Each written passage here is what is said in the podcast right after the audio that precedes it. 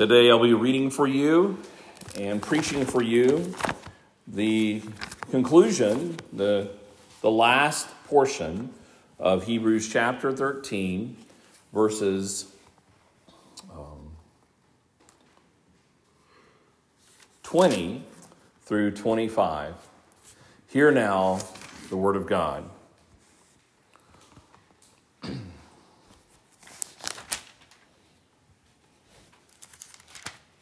Now may the God of peace, who brought again from the dead our Lord Jesus, the great shepherd of the sheep, by the blood of the eternal covenant, equip you with everything good that, may, that you may do his will, working in us that which is pleasing in his sight, through Jesus Christ, to whom be glory forever and ever.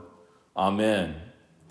I appeal to you, brothers, bear with my word of exhortation, for I have written to you briefly. You should know that our brother Timothy has been released, with whom I shall see you if he comes soon. Greet all your leaders and all the saints. Those who come from Italy send you greetings. Grace be with all of you.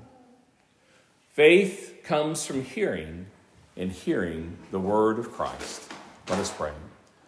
Our Heavenly Father, we thank you for this good word, this benediction, this salutation, this exhortation and encouragement for us to hold tightly to the hope that we see in Jesus Christ, to remember these words that have been given to us and been given to your people from generation to generation, for centuries to centuries, may we too hold tightly to Jesus Christ by holding on to His word and to hold on to His people. Help us, Father, to live this out in our minds and our hearts, in our hands and our feet. And may we proclaim praises to you as we live out our lives. In Jesus' name we pray. Amen. You may be seated.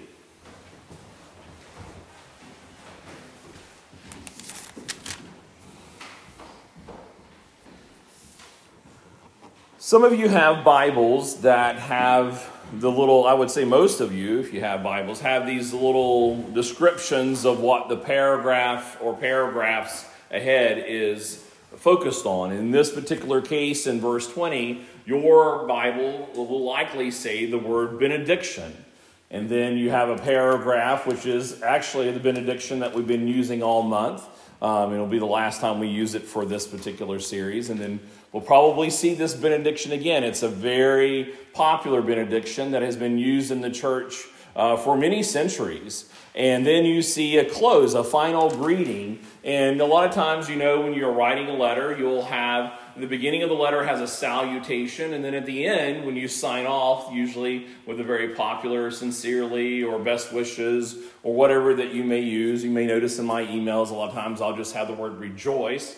Um, it's a salutation, again, to close this particular letter um, of the book of the Bible that we have that's a letter to the Hebrews. And in a sense, it seems like it's a lot of formality. Um, a benediction, after you've heard it many times, seems like a formality.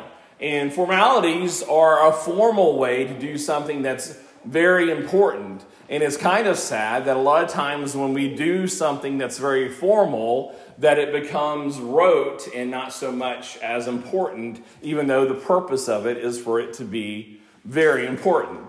And so, as we close out this particular book in the Bible, and we get ready to start another one sometime soon, um, I hope that you didn't turn off uh, when I was reading that particular close because I know you've heard it a lot. You've heard it a lot already this particular month because it's been a part of our benediction for this uh, particular month.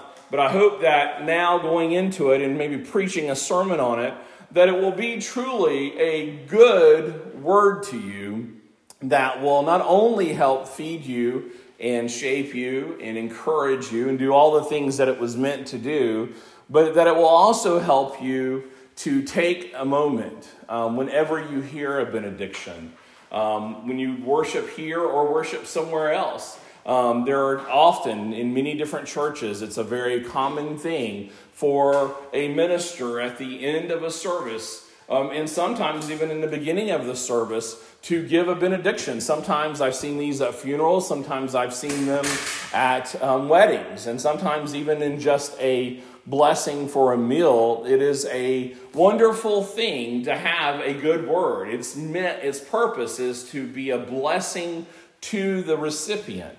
And sometimes you'll see, um, I know that when I'm doing it, I'm actually doing this, which is a common way for ministers to basically, I'm giving you all the word, I'm, I'm praying for God's blessings upon you, but you will see people who have their hands out, and it is a way to receive what you're hearing. It's, it's mentally a posture that's helping your, it's a physical posture that's helping you mentally to receive the word that you're hearing. And in a sense, that's what we should always be doing whenever we hear God's word. Our hearts should be open like that, but it's a formal way to posture ourselves. And so, as I've already mentioned, and it's already interwoven in there, a benediction means good word. It actually means well speak. And so it's, it means good diction, good words, a good word. And historically, it is meant to be uh, even type of prayer. It's giving a gift of a word that's rooted um, or actually is the actual reading of God's word. And it's meant to be a prayer at the same time. It's asking God to in, put these words upon the recipient and that it may do its good thing to the recipient. And this particular benediction and salutation is kind of overlapping the very idea. It is the very thing that it's saying that it is by saying that it is what it is. It is telling you that this is the reality of the goodness of what Jesus is, and that what Jesus gives is a good word and then it's giving you a salutation, a salute to greet, to end with a greeting, and it's telling you to greet others, to salute others. And so the very purpose of it is the very thing that it's doing. It's, it's repeating itself in form and in actual words. So, salutation, I want to take a little bit of a moment because the whole thing's a salutation.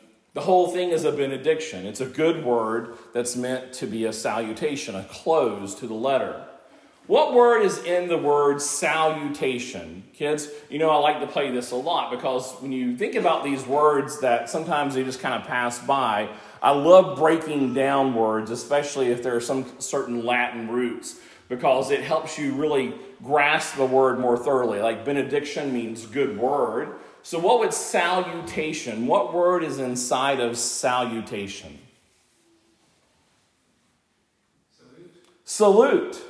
What do you think of when you hear the word salute? What comes to mind? What's that? The army, the, the military, right? Some people probably not as commonly hear. I hear it a little bit in people's um, in, in, their language here, but I hear this more maybe in other countries. But sometimes when people say salute, they're it's like a toast, right? You, or I salute you, right? And, and, and sometimes instead of saying cheers, you say salute. In fact, I don't know if, what what is that? Is that French that says that, or you, you hear it, the actually cheers and salute are are kind of combined. I want to read the definition. The U.S. Department. Uh, it's not so much a definition, but it's a description of saluting when there's a, there's a handbook by the U.S. Department of Defense to teach people about saluting. It says one required act of military courtesy is the salute. Regulations governing its use are founded on mil- military custom deeply rooted in tradition. The salute is a symbol of respect and a sign of com- comradeship among service personnel. The salute is simple and dignified but there is great significance in that gesture. It is a time honored demonstration of courtesy among all military personnel that expresses mutual respect and a pride in the service. Never resent or try to avoid saluting persons entitled to receive the salute. Now, as you may know, if you're in the military and if you fail to salute, especially a superior officer or any really in any particular time, there can be punishment for that. Um, one of our favorite movies is uh, Master and Commander, and because of the failure to, to salute someone respectfully in that particular movie, there was a very drastic whipping of the, the people who did not do this. And it was a very um, loud communication and instruction to everyone on the ship that you must show that kind of respect.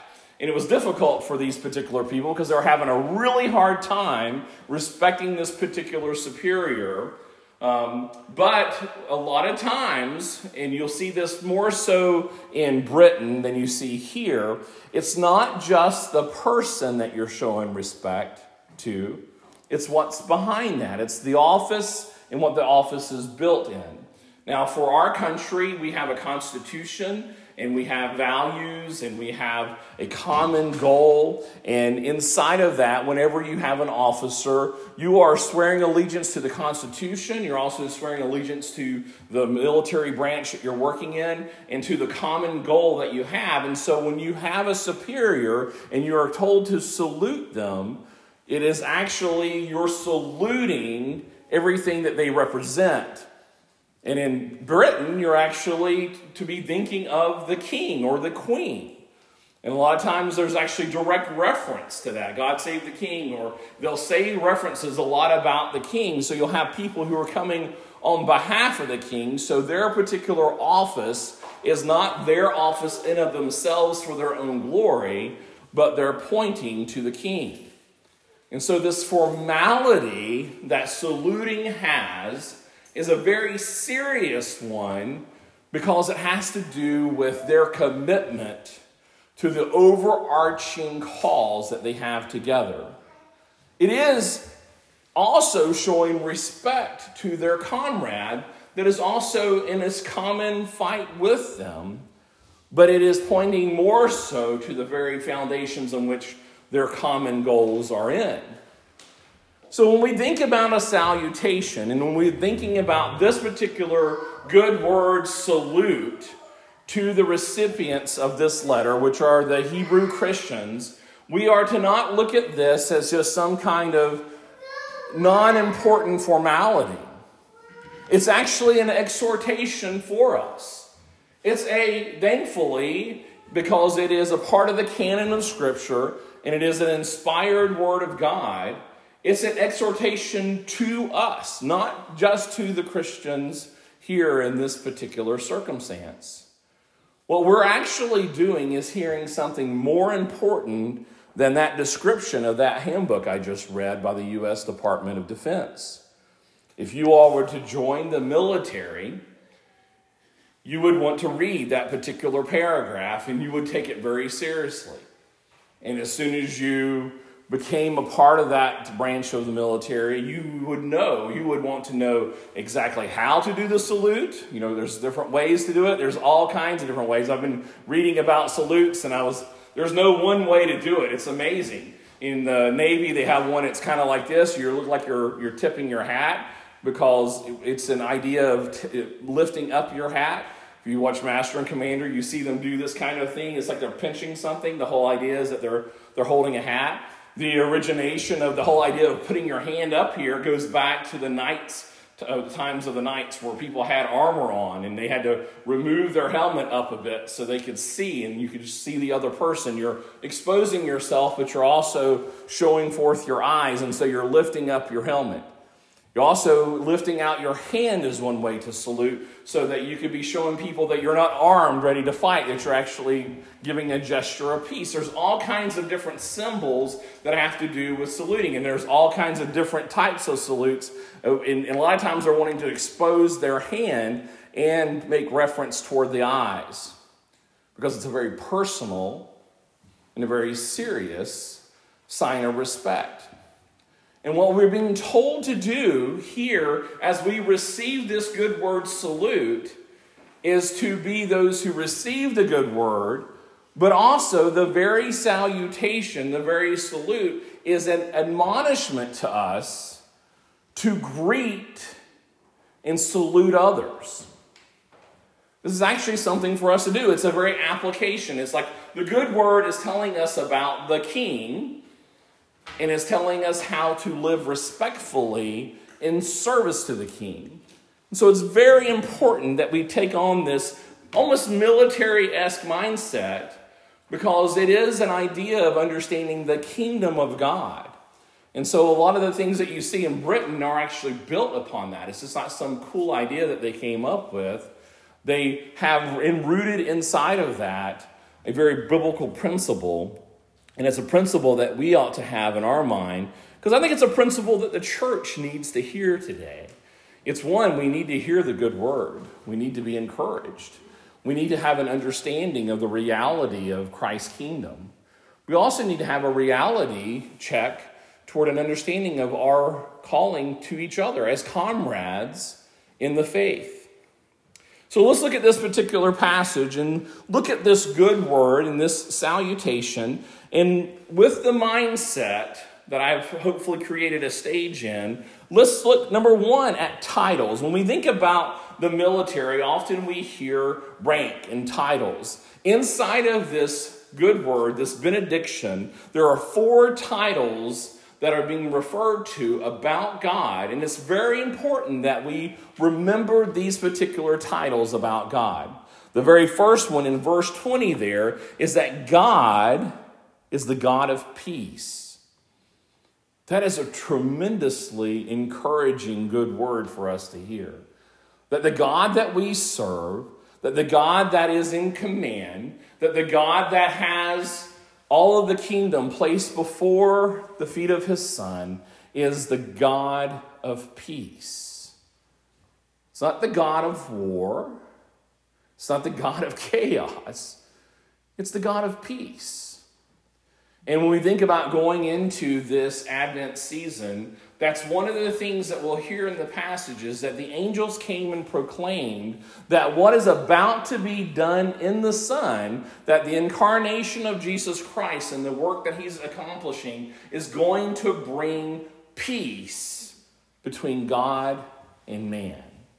And this is how he is defining himself and when we think about God, it's important for us to think of Him as the one who brings about peace. Because a lot of times when we are wrestling, when we are struggling, when things aren't going our way, Satan, I believe, comes and tempts us to think of God as being a killjoy, a burden, that He's harassing us, and that He is an oppressor. Now we know that the Bible speaks that God is also a man of war. He is a warrior, but just like when we think of peacemakers, when we think of police, and I even know that there's a certain kind of gun that I've seen before that the nickname was Peacemaker, that there is this element that to make peace, there has to be war. Or there will be war in the making of peace. And we know ultimately in the narrative of Jesus Christ that there had to be violence for there to be peace. But the title and the primary focus and the great delight of our God is that He is a God of peace. And so, as the writer to the Hebrews was given this good word, he was saying, Now may the God of peace do this for you. Then we also see, as it says, May the God of peace, who brought again from the dead our Lord Jesus, our second title, that we see that this God, that this authority is an authority. He is the Lord Jesus. When we are postured before this God of peace, we need to understand that He is a God of authority. And he has set forth his commands. He has set forth his ways. He is the king. It says that we've already read in the passages that we read in our our uh, scripture reading today is that all things have been placed under the feet of Jesus Christ. He is king. And if he is truly the king of all things, the salutes that we are called to do as his church, the posture that we are to have, and the respect that we are to have toward him and toward his people are more important than the formalities that we may see in Britain, more important than the formalities that we see the military practicing. But do we really think that way as a church? Do you greet one another when you see each other? When you see each other, if we were going to some kind of military event and you were a part of the military, one, you would think about how you were dressed, and you would think about how you were postured, and you would think about your salute, and it would take a lot of focus, and you would know that there's tremendous respect here. Now, I'm not asking us to all come marching into the church building next Sunday and have these kind of salutes, but do we take our interaction with other people in the church with even half of the respect that we see that we should be having here, that the military has with one another. We should understand that this, uh, this respect that we have is toward our Lord Jesus Christ, that there is a real and active authority that is presently in place that should have an effect on our lives today. The third thing that we see here in verse 20 is that Jesus is the great shepherd of the sheep. He is a shepherd.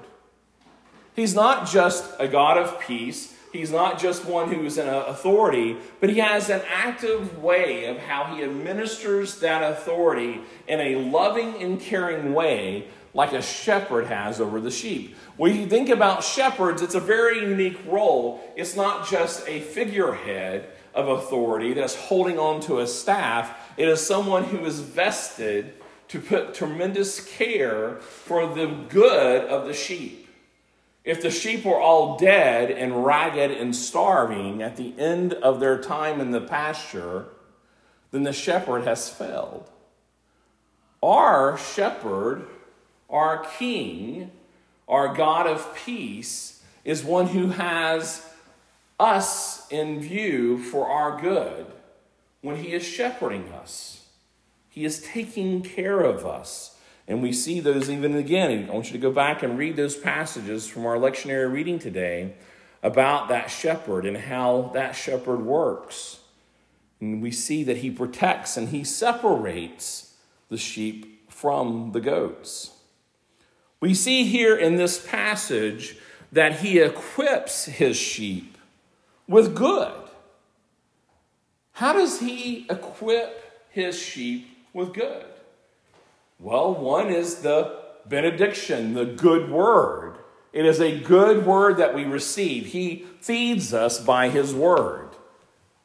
And we see that with Jesus' temptation in the wilderness, that he responds to Satan, that man does not live by bread alone, but by every word that proceeds from his from God's mouth. And so we know that the good shepherd is going to feed his sheep with a good word, which is a revelation of his will. And it is for the purposes of his will. And inside of his will and his word is a description of the church and what the church should be actively involved in. And he has equipped his church. his church, we see in Ephesians chapter 4, with under shepherds. We talked about that last week. So we see that we have the great shepherd. He's not the under shepherd, he is the superior shepherd of the sheep that gives and equips his sheep with a good word and with good ways of administering that word through his under shepherds. Then we also see that he is working in us he is working in us a change. He is transforming us. He is shaping us. He is nourishing us. He is encouraging us. He is strengthening us. And when that happens, that work that is manifested in us is an outpouring of the work for his whole church.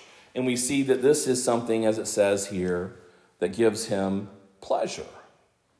It pleases him to see the transformative work of God's Word in our life.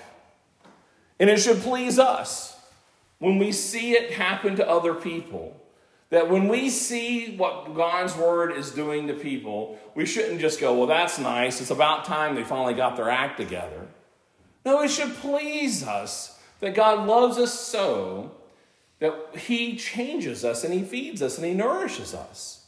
It should encourage you. It should encourage you when you are being transformed. When you see in your life and you, you start thinking, you know, I think differently. I feel differently. This has impacted my life. His pleasure should become our pleasure. And so when we are postured toward His sheep, we should also see in our life a life of prayer and concern. That we would be praying for each other. Not only that people are getting better from their sicknesses and that people are being able to make it through their surgeries and their medical procedures, but we should be praying for all of God's sheep to see that transformative work inside of them, to see the Spirit, the God of peace, working in their life. So, those are the titles. Oh, and lastly, we see there in that same benediction that we see that Jesus is called the Christ. And the, the Christ, we, we, a lot of times we hear it all the time Jesus Christ, Jesus Christ. We know, you know, a lot of times there's even comedians that talk about how it's Jesus' last name, but it's his title. His title is that he is the Messiah. Embedded in that name, Christ, is embedding all of these things. He is the promised one. He is the fulfilled one. He is the Savior. He is our hope, and He is our King. He is the authority. He is all of the things that are encompassed in that word Christ. And we should remember that when we think about the titles of where this good word is coming from.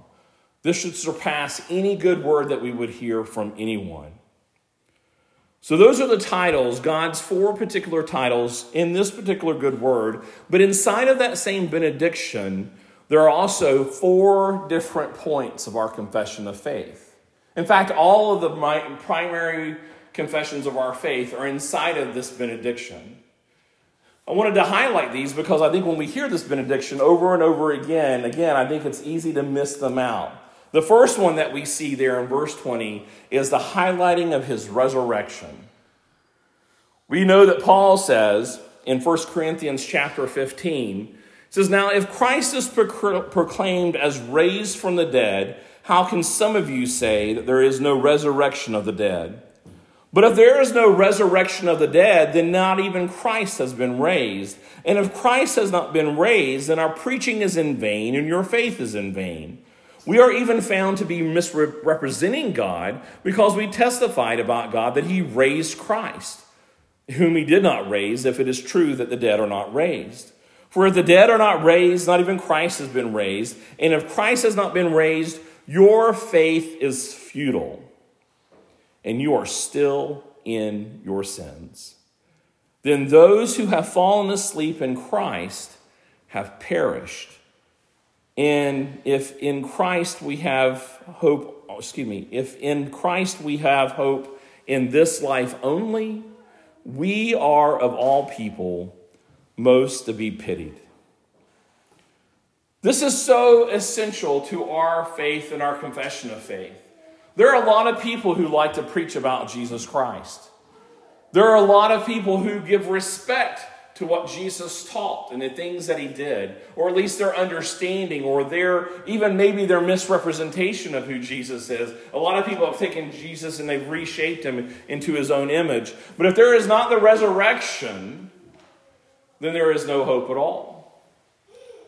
I know one time at a Christmas celebration not too long ago, there was a lot of talk about Jesus in that, which was very good. But during the whole presentation, I never heard anything about the resurrection. That he was a good and wonderful man who, who died for his people, who taught wonderful things.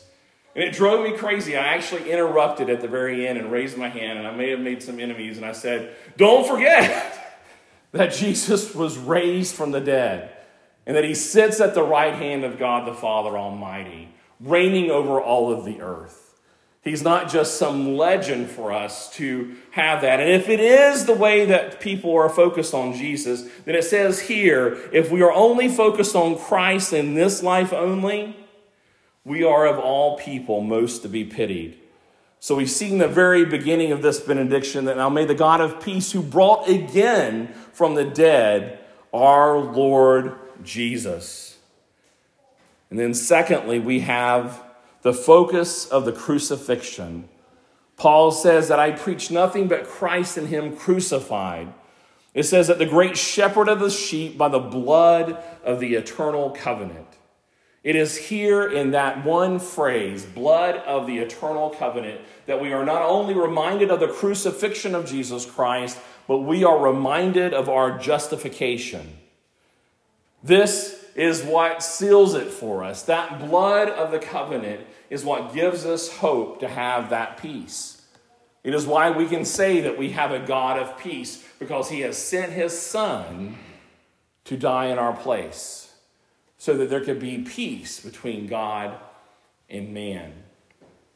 And then we see the work that he is doing, that the work that comes from the cross, the work that comes from the resurrection of Jesus Christ, and the ascension and the reign of Jesus Christ is now saying that from this great Lord Jesus, he is equipping us with every good thing, every good that we may do his will, working in us. If you can kind of think of it as like kneading in us, like pressing into us that which is pleasing in his sight through Jesus Christ. That is our sanctification. So we have resurrection, we have the crucifixion and the justification, we have our sanctification, but it does not just stop there. It says, To whom be glory forever and ever. Amen.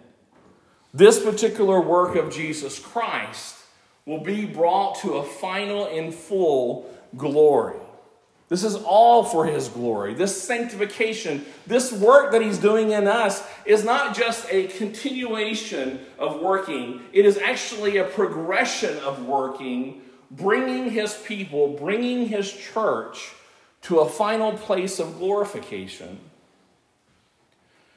R.C. Sproul, he, um, I've seen him do this in a couple of a couple of times, but in his conferences, he would refer to a particular thing that he would do in his seminary classes where he would have three people come up, and I'm not going to do that here. I'm not that bold, and this is not the appropriate place, but he would do this um, teaching of, uh, for us to help us understand the, di- the distinction between justification and sanctification and glorification. what he would do is he'd have three people come up, and I watched it recently. If you Google uh, sanctification, justification, R.C. Sproul, you'll see this. He actually um, calls three people to come up. He has his grandson, Campbell Sproul, comes up and he says, You're going to represent Jesus. Now, kind of a cool thing, just a kind of a side note, Campbell Sproul used to worship in this building back when um, R.C. Jr. Um, was a part, a pastor um, that was a part of this church. But anyway, he had Campbell Sproul come up and he says, "You get to represent Jesus. This is the finest moment you've ever had." Um, because you get to represent who is Jesus Christ. And then he had another friend of his who was named um, uh, Guy Rizzo, who was the guy that he uh, led to the Lord, a, a, lost pagan guy that he, he, led to the Lord at a golf club, um, came up and he says, You get to represent Hitler. And so you had Hitler over here. And so you had Hitler represented by Guy Rizzo. You had Jesus being represented by Campbell Sproul. And then he asked Steve Lawson to come up, who Steve Lawson was a student of his in seminary. And I know that the, the, the, the Peters are very familiar with Steve Lawson. He had him come up, and he was going to represent the Apostle Paul. He said that if all the people who are, were the most faithful people in the world apart from Jesus Christ, R.C. said he believes that the Apostle Paul was probably the most sanctified man that ever lived. And so he had Steve Lawson in, you know, up on the stage. And so you had Hitler, you had Paul, and you had Jesus Christ. He says, now when we're thinking about justification, and you think about the justification of Paul and all Christians, the identity of Paul is right here with Jesus. But in the current time, and he took Steve Lawson by the shoulder he said, But as we work out this sanctification and where we're at in living our life, it's more, he's a lot closer to Hitler. But the great thing is, is that as he is working in him, and, and a lot of the things that we'll see will only be in this kind of realm where there's very small distance between Paul and Hitler in the working out of sanctification. But where God is taking his people, where God is taking his church, is to be all the way over here in the glorification of Jesus Christ. And so those are the, the three places. And when we think about that, it helps us to, to know how to go to the Word of God and understand where we're at in our life. Our identity is there. Our current life of sanctification may look a lot more like Hitler than it does with, with Jesus Christ. It should start becoming more and more separate from that. But we're not there. But one day, his people will be all the way there and we will also be glorified. It is one of the things that he promises us in, our, in his word that we will also receive that same glorification. And so our mind is then that not already, that already but not yet. Our identity is there. We see Jesus there, and God is working us in that sanctification. And so that should help us, one, to have a hopefulness, but also as we're as we're struggling, as we're dealing with our sin, it is because Satan will a lot of times he'll say, "Look, you don't look anything like Jesus. You might as well give up. You're not even a part of him. You look a lot more like Hitler." And it's like, yeah, I do. I still have sin in my heart. I am much more similar to Hitler when it comes to the sin that still resides in me. But my identity is here, and God is bringing me there, and He promises me that I will be here one day. So it's a very good way for us to think about where our life is and what our identity is, but also where our destination is going to be. And it's all wrapped up in this good word, this benediction. We see the resurrection, the crucifixion and justification of our lives is right there, our sanctification, but also our future glorification as we consider the glory of Jesus Christ. And then he says, the writer to the Hebrews says, I appeal to you, brothers, bear with my word of exhortation, for I have written to you briefly. Now, that's an interesting term. You might think, well, it seems kind of long. It actually, the book of Hebrews is in the middle of all 66 books of the Bible. It is around 31 in its ranking of being the longest book of the Bible. You have up there, you have Genesis, you have. Uh, you may know what the, the most, the, the longest book of the Bible is, the biggest, most, has the most words. One of the Peter boys is named this Jeremiah. Jeremiah actually has more words in it than the book of Genesis. And then you have the Psalms that have a lot of words in it. And then you get into the epistles, and they all are kind of down there. In fact, Hebrews is probably one of the top three of the longest epistles. If you count 1st and 2nd Corinthians as one, then it would be the third longest epistle.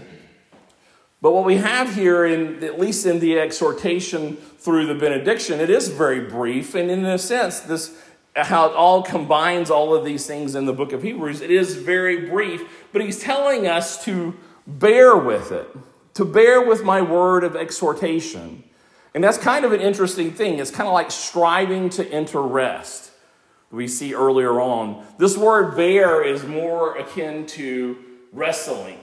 It's really more akin to suffering with or to have to struggle with. It's actually encouraging us to wrestle with this ex- exhortation. And the Greek word for exhortation is actually encouragement or consolation.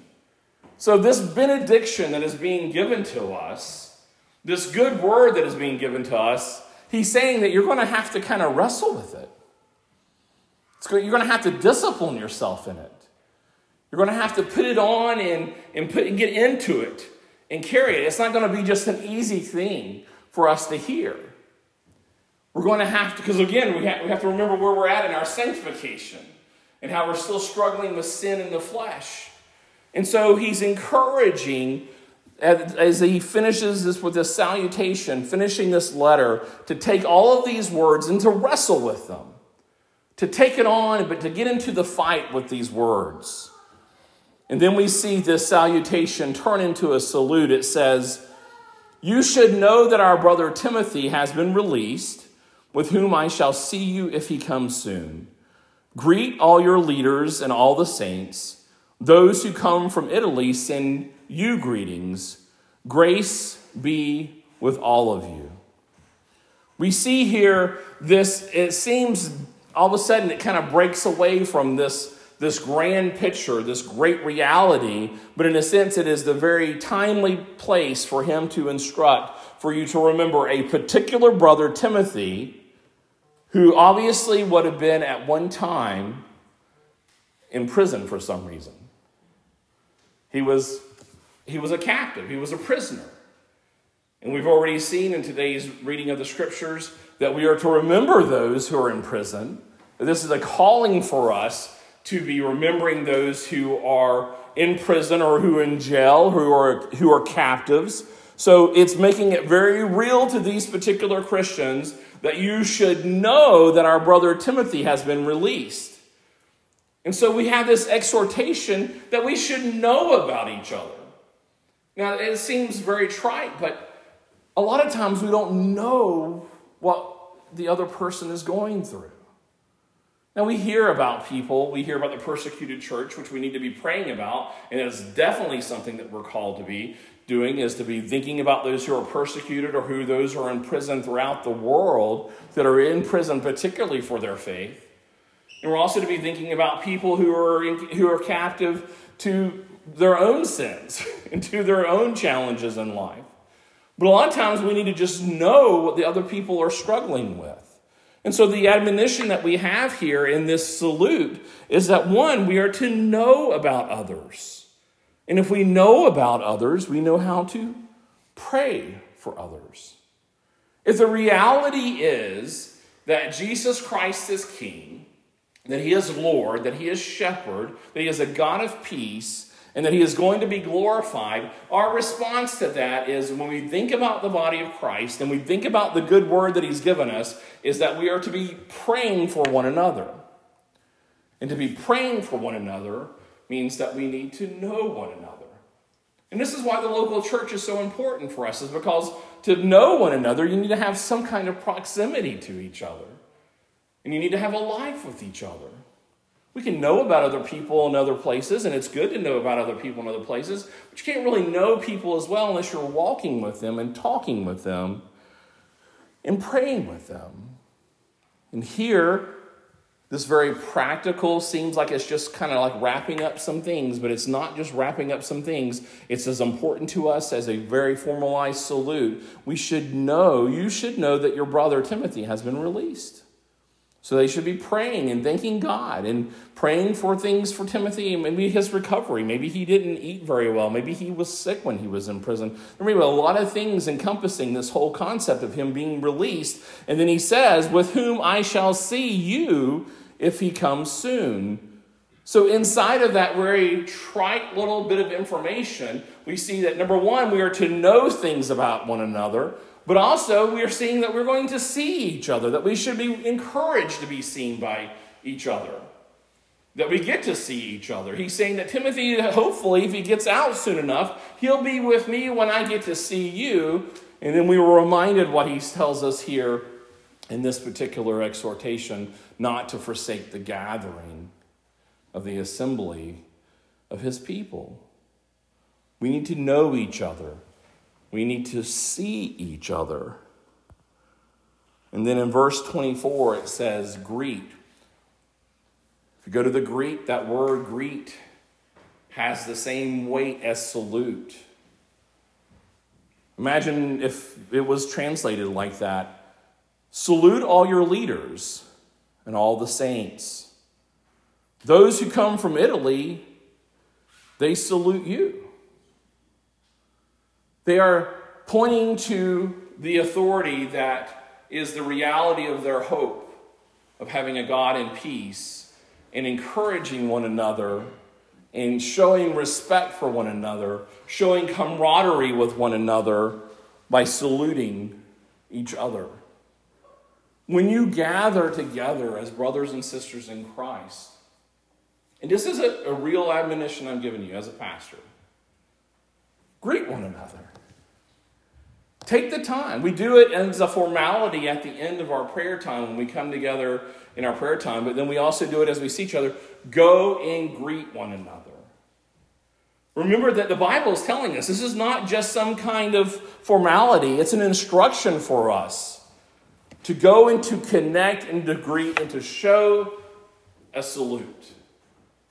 Here in this day and age, our salute's really simple. We shake each other's hands, or we give each other hugs, or some guys like to give each other fist, fist pumps, bumps, or real bumps.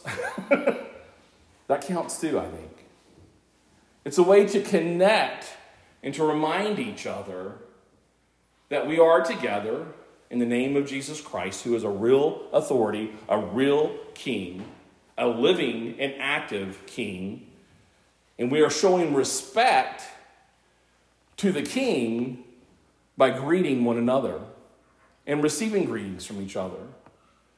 It says here to greet your leaders and all the saints. We know that we have particular leaders and we have people in our own lives. We have the saints that we are connected to, but then we immediately see this universality, this Catholic, that's what the word Catholic means, is universal, this broader body of believer, believers that we're also to be mindful of.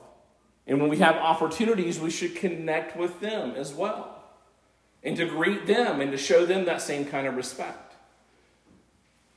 Now, if you go back and read that Matthew passage that Richard read this morning, which is something I've already referenced in this sermon series, when it's talking about how you treated me, Jesus saying, You treated me when I was in prison, when I was sick, and when I was naked.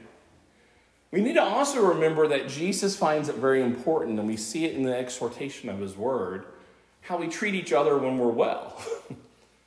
when we're not in prison, when we're not naked, and when we're not sick. We need to practice there.